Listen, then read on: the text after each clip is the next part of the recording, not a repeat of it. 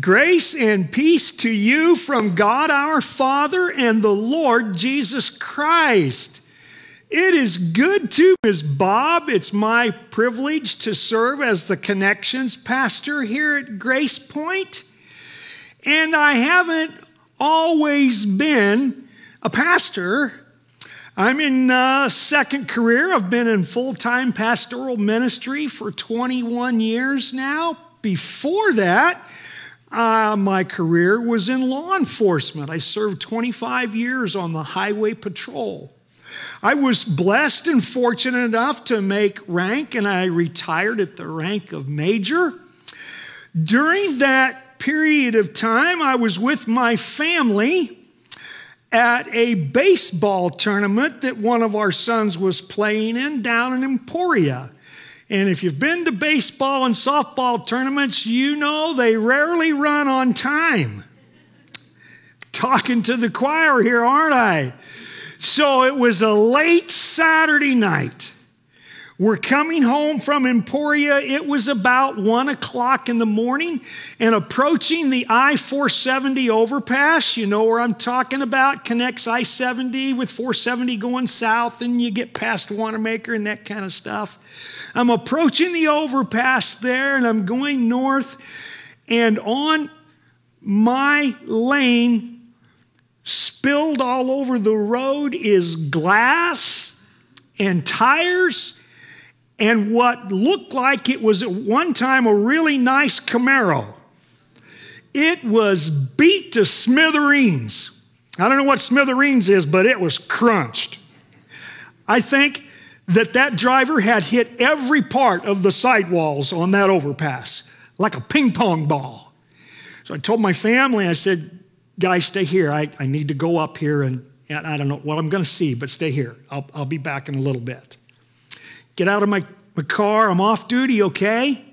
Get out of my, my, my car. Well, a van. We always had a van. We had five kids, you know? So I walk up there, and the driver's still in the car. And I tapped him on the shoulder, and before he turned to speak to me, I could smell the alcohol from inside. And young fella, I said, Sir, Sir, are, are you okay? He said, Yeah, I got to get out of this car. He exits the car and he's pretty unsteady, as you could imagine. He was inebriated. And I said, You stay right here. Stay right here. I'm going to call for some help. And he said, Hey, before you go do that, can you do me a favor? I said, I don't know. What do you need? He says, Well, I got some open beer bottles in my car. Can you take them for me? I said, Sure. So, in a short amount of time, up drives the trooper that's coming to respond to this scene. And he says to me, He says, Good evening, Major. And that guy goes, you a cop? I said, Yes, sir, it's not your day. here's, these, here's these open containers. Oh, but it's your day. It's your day. And I'm glad you're here. We're opening up this morning the forgiveness app. You know, we have these modern cell phones. I have upgraded from a 4S to a 7. Yeah, I'm, I'm stepping out. and they have all these apps on them, don't they? With gigabytes, millions and millions and bits and pieces of information that's right there at our disposal for a multitude of purposes for, for, for health for internet, for email, for text messaging, for checking Cardinals baseball scores. Oh, man, there's apps there for everything. I can check in on my savings account. I can check in on the Church Center app, which, by the way, you should have. You can download that, free download. We've got all these apps to resource us and to help us out, but here's the deal. If you don't use this information, it's pretty much worthless. It's there for us to use. Application makes all the difference. So, Pastor Tim opened up for us last week this first message in the Life app series. And he dived into this passage from James. James chapter 1, verses 22 and 25. I'm taking an excerpt from it, but here it is. But don't just listen to God's word, you must do what it says. Otherwise, you are just fooling yourselves.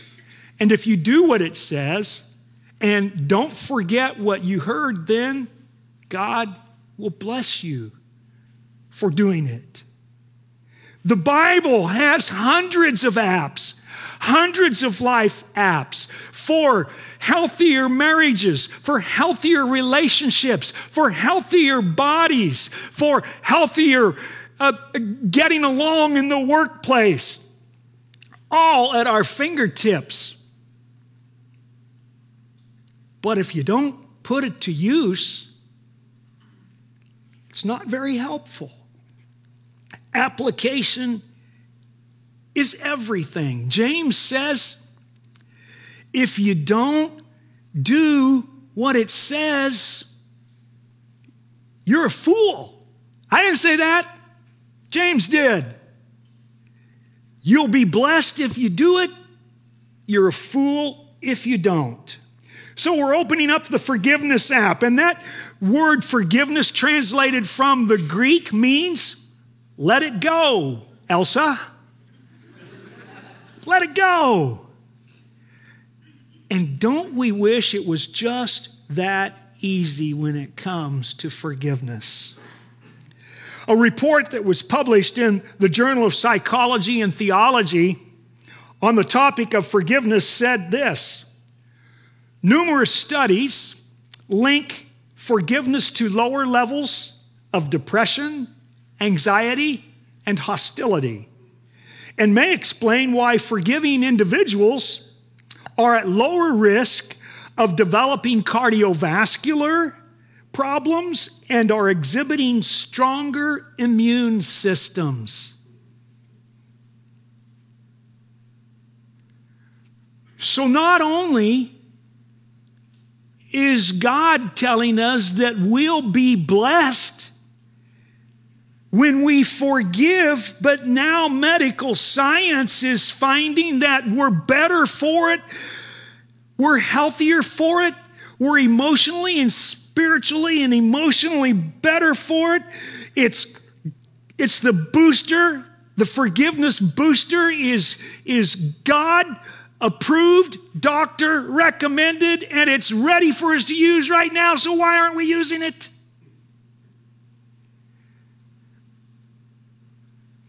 why aren't more Christians putting into practice forgiveness?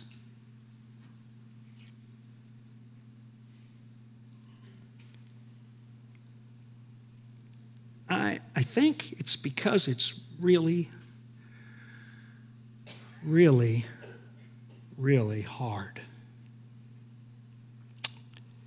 If it was easy, anyone could do it. It takes courage, it takes resolve, it takes intentionality, it takes commitment, it takes strength and resolve. It takes willpower to forgive that dirty, rotten scoundrel who's hurt you. God, however, wants us to cooperate with him in this. He says he'll bless us if we do, and we're fools if we don't. Jim Elliot. Jim Elliot loved God and loved people. He was a missionary at heart, and in answering his call to full time missionary work, he found himself in the South American country of Ecuador. There had been missionaries prior to him that had went there and had found some success in, in, in uh, evangelizing the natives in that country, but there was still much work to be done. One native group in particular in Ecuador, the Waodani tribe,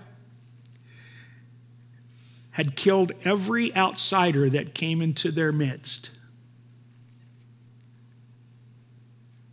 After years of preparation, Jim Elliot, along with four other missionaries and their families,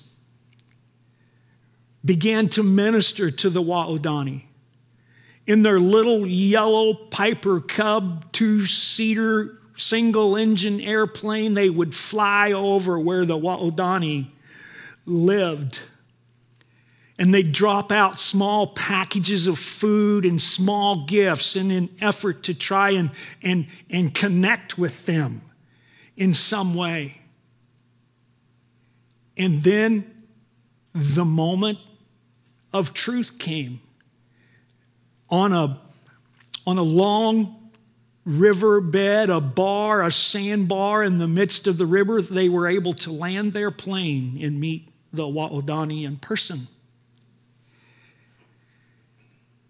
This relationship began to foster.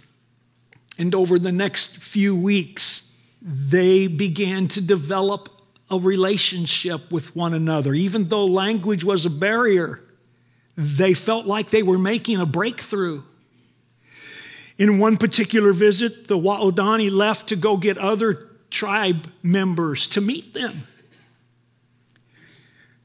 Jim thought it would be a short wait, and it was two days later before the Waodani showed up, but they did show up with a whole clan of other tribesmen. Things seemed to be going so well for them. And late in the afternoon of Sunday, January the 8th, 1956, Elizabeth Elliot, Jim's wife, sat by the radio in her little hut cabin. Jim was always reliable to call in. He checked in with her. He maintained good communications with her and kept her up to date on how the visits were going. the afternoon turned into evening, and evening turned into late night, and Jim, who's so faithful to radio in and call in, had not done so. Elizabeth knew that no news was not good news. The next morning, another missionary team in their airplane went to where they thought their last location was. there'd been an ambush. Jim and his four other missionary friends had been speared and bludgeoned with machetes. A few days later, a United States res- uh, rescue team went in and landed and buried their bodies where they lay. Jim left behind his wife and six year old son. And Elizabeth said, This is not over.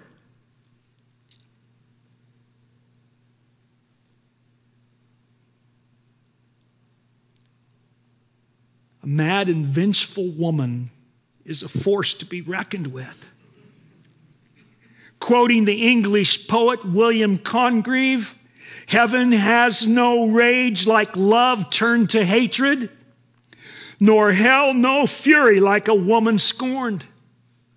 Elizabeth pledged this was not over yet.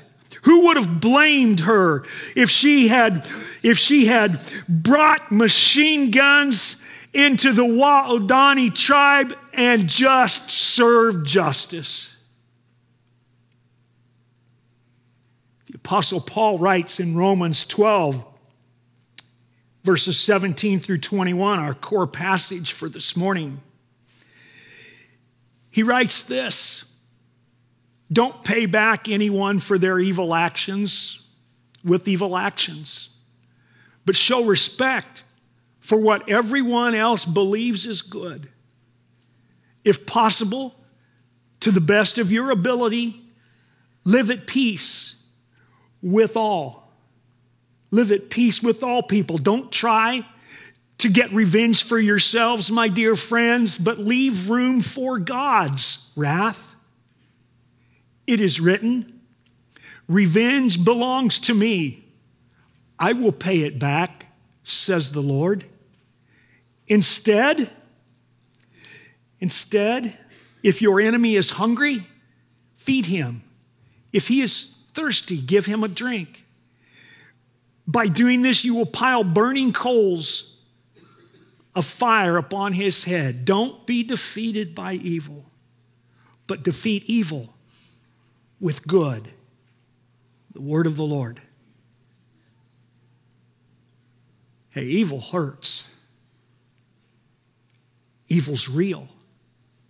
And evil lingers, and sometimes it lingers for a lot of years, maybe a lifetime. Paul's not diminishing that. God doesn't diminish that. God hates evil, and we hate evil. And we hate evil when it happens to us. Many of us will experience getting speared by lies, stabbed by the blade of deceit, and macheted by betrayal. Wounded. Wounded by someone we trusted. Wounded by someone that we thought we knew well. Maybe a family member maybe a, a coworker, maybe a friend that we've known for a long, long time. Or maybe it's by someone that we don't even know, like a drunk driver.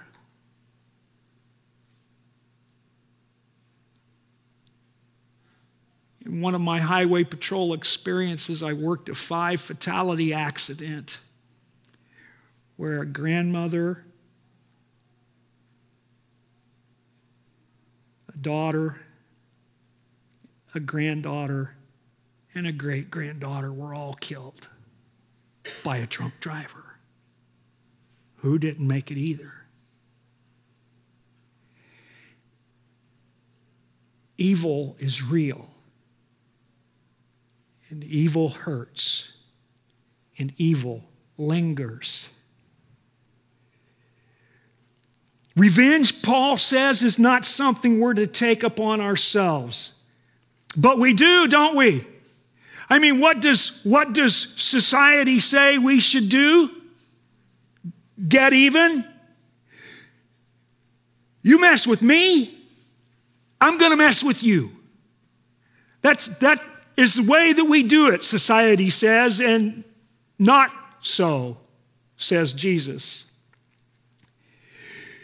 You know that you have been taught an eye for an eye and a tooth for a tooth. But I tell you to try to not try to get even with the person who has done something wrong with you. Society says an eye for an eye and a tooth for a tooth, and the Bible says this, and Jesus says, But I say, don't go down that path. Revenge belongs to God. Paul tells us in his Romans passage revenge belongs to God and God alone. In his timing, he will call evil to account. God will deal with this. We have neither the right nor the authority to take it upon ourselves. When we do, evil's defeating us. Instead, we're to defeat evil with good. We extend the right hand of peace because you know when you're shaking a hand, it's hard to hit them. So we extend the right hand of peace. In verse 20 of our Romans passage, Paul quotes Proverbs 21. Correction, Proverbs 25. He says, Here's how you put peace into practice be kind to everyone. Kindness is one of those fruits of the Holy Spirit. Kind people give hungry people something to eat. Kind people give thirsty people something to drink. Kind people do kind things because kindness is good and it glorifies God. Peace manifesting itself in kindness could result in the enemy, the one who's wounded and hurts you, feeling a sense of shame and maybe even remorse. That's what's meant by heaping burning coals on them. They're expecting payback. And when they get grace, it throws them for a loop.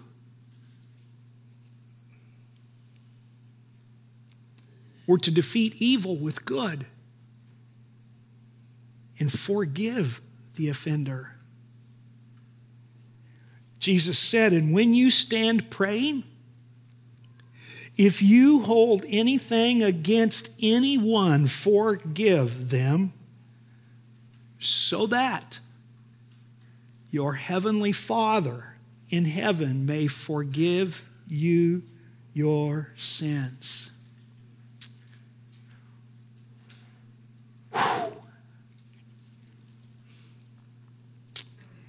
Right about now, you might, some of you this morning, you might be thinking something like this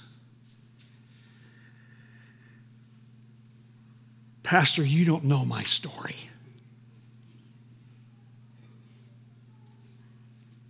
You don't know how deeply I've been hurt. You don't know how much I've suffered. You don't know what I've had to contend with.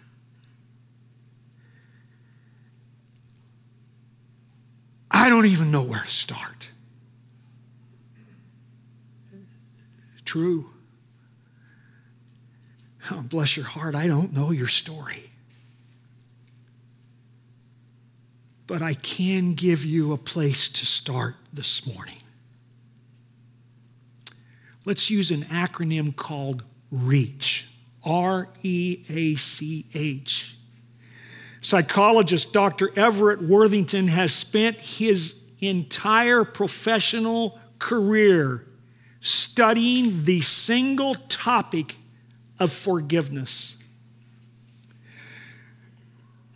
I asked our own Becca Goodwin, a licensed clinical psychologist, counselor who has her own practice, and she's a faithful attender and member of Grace Point. I called her and I said, Becca, hey, I'm preaching coming up, and in my 20 years of experience, I've had a lot of experience, but you know what? I, I want to know more. So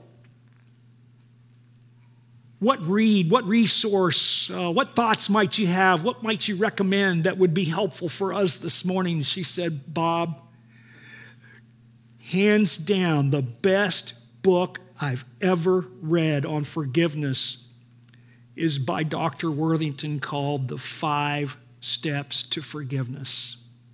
Now, that's a resounding endorsement from someone that I respect immensely.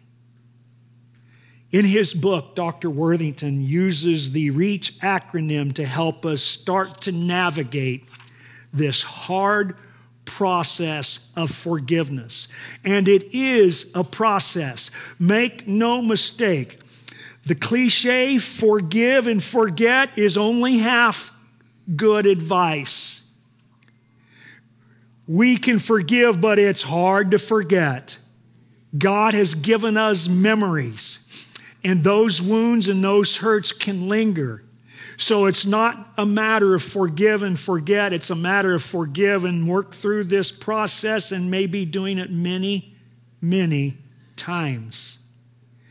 Let's tackle the R, recall the hurt. We need to, we need to confront the reality that we've been wounded. We need to confront the hurt and call it what it is. We need to face it. Becca, Becca said that we best do this if we do it with someone who's emotionally stable, who's empathetic, and who's not involved, that we do that with a third party as we confront this hurt, as we recall it. And in that, we then make the choice, having recalled the hurt, we make the hard choice, the hard decision to forgive. And the next step is empathize. And if making the choice wasn't hard, gets a little harder. To empathize means to put your play, yourself in the other person's place.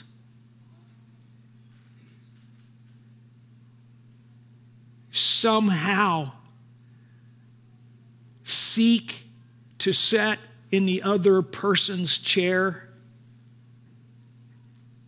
and to view what has happened through their eyes. And if you can possibly muster up some empathy in doing so, you might get a glimpse of understanding what they're going through and what gave rise to this wound in their conduct. And if you can't empathize, and sometimes that's really hard to do. If you can't empathize, then, then perhaps you'll at least get a smidgen of sympathy for them. Perhaps you'll develop a smidgen of love for them in Christ Jesus. Perhaps you'll develop a smidgen of forgiveness for them compassion for them. And when you do that, when you begin to experience that in your own heart, healing is on the way. Next, we give something to them. We give an altruistic gift. Altruistic means unselfish. Now, if I was a betting man and I'm not, and if I had a farm and I don't, I'd bet the farm you've hurt somebody. Maybe not intentionally, maybe very much unintentionally. Maybe it was a parent, maybe it was a sibling, maybe it was a coworker or a friend. And you have this burden that you're carrying around because you know you've done some damage and they forgive you. And it's like the burden's been lifted. It is a really good feeling to be forgiven. You give that gift, and perhaps, perhaps they will experience a measure of the gift of forgiveness that you're giving them. Not because they deserve it. That's not the issue here. It's obedience to God because God says He'll bless us if we do, and we're fools if we don't. And once we've given that gift of forgiveness, then we, we tackle the C part commit we take their name and we write it down. It can be something as simple as this Today, on this May 1st, today, 2022, I forgave Johnny. I forgave Janet. As simple as that. You put that puppy on a post it note, you put it on a piece of paper and you put it different places that you're going to run into it maybe on your rear view mirror maybe on your refrigerator maybe maybe inside the refrigerator maybe down in your cabinet if you're looking for ding dongs like i do where you're going to run into it and be reminded that you made a conscientious, heartfelt choice to forgive. You committed and you did it. And that brings us to H. Hold on to forgiveness. You may have to remind yourself many times that you did this. You may have to go back to that note many times to remind yourself that you did this because you know what? There's the, there's the, there's the forget part. We don't forget, do we? And every time we think about this and every time it rears its ugly head, it stirs up these emotions. And we go back and we hold on to the fact that, yes, Lord, I did forgive Johnny or Janet. And when you do that, you're putting, you're putting Proverbs 4:23 into action, which says, guard your heart. Guard your heart above all else, for it determines the course of your life. As you in your heart through Jesus Christ extend the gift of forgiveness, you're guarding your heart.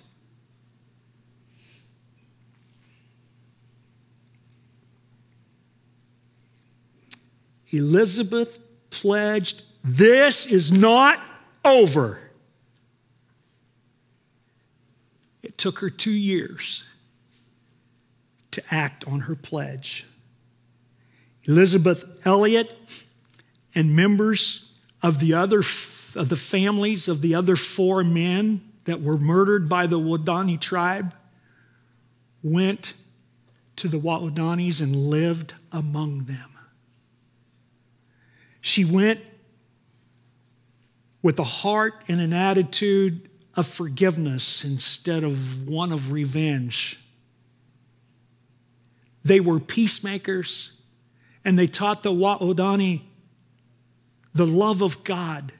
Through all the language and cultural barriers, they were able to have a breakthrough. And the result was essentially a revival, an evangelistic awakening as many of the Waodani tribe gave their life to Jesus Christ. One of those people was Jim Elliot's murderer who came to Christ through a loving act of forgiveness. Evil defeated with good.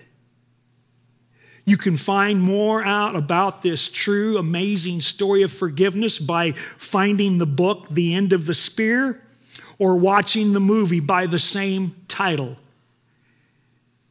It will capture you. Forgiveness is not only possible, forgiveness is God's core mark for the Christian. No, it won't be easy. And, and, you know what? Maybe your story won't turn out like Elisabeth Elliot's. Maybe you go and you extend forgiveness and it's met with cynicism or ridicule or in any way that you had hoped it wouldn't be. You can't control that. And maybe you don't get an apology. You may never get an apology, and you can't control that. But, Christian, what you can control is the decision you make to forgive. You control that.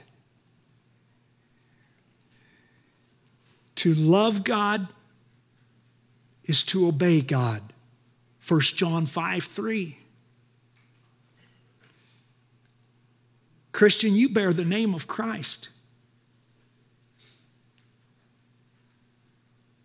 To forgive is the hallmark of Christianity. converted atheist C.S. Lewis put it this way He said, To be Christian means to forgive the inexcusable because God has forgiven the inexcusable in you. Evil hurts. Forgiveness is hard.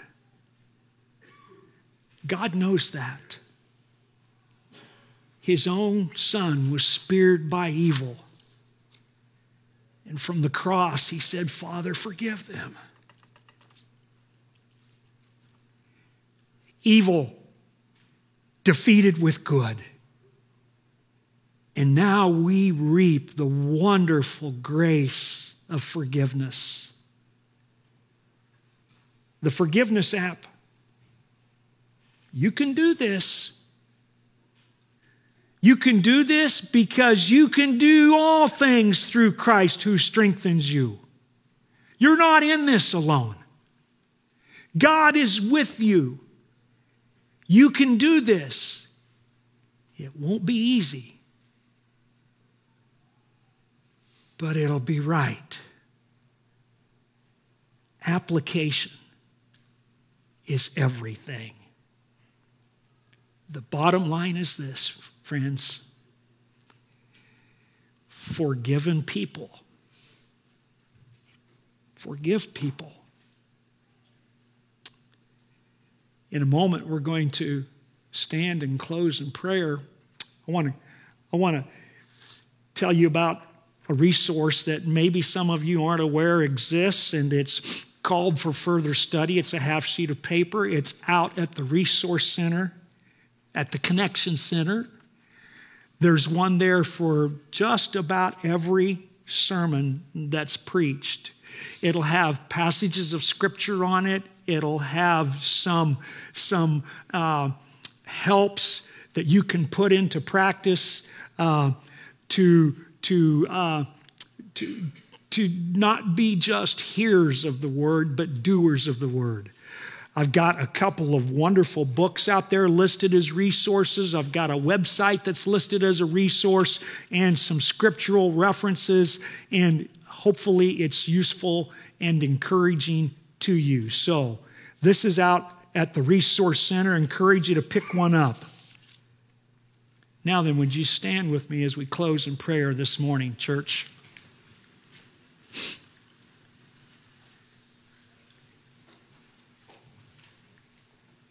This prayer that we're going to pray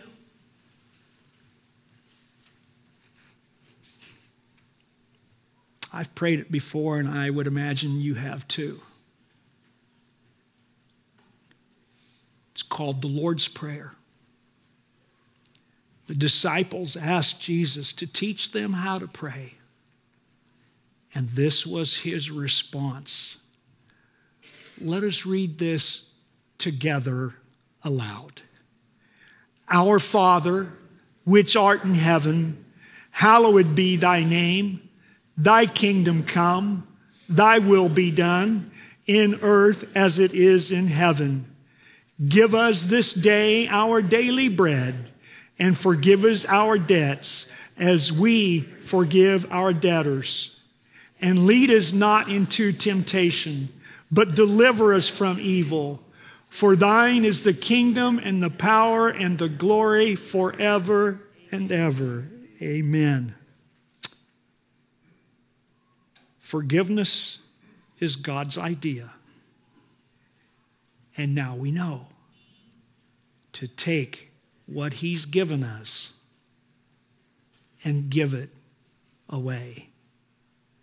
May the Lord bless you and keep you as you go and live out being an agent of forgiveness.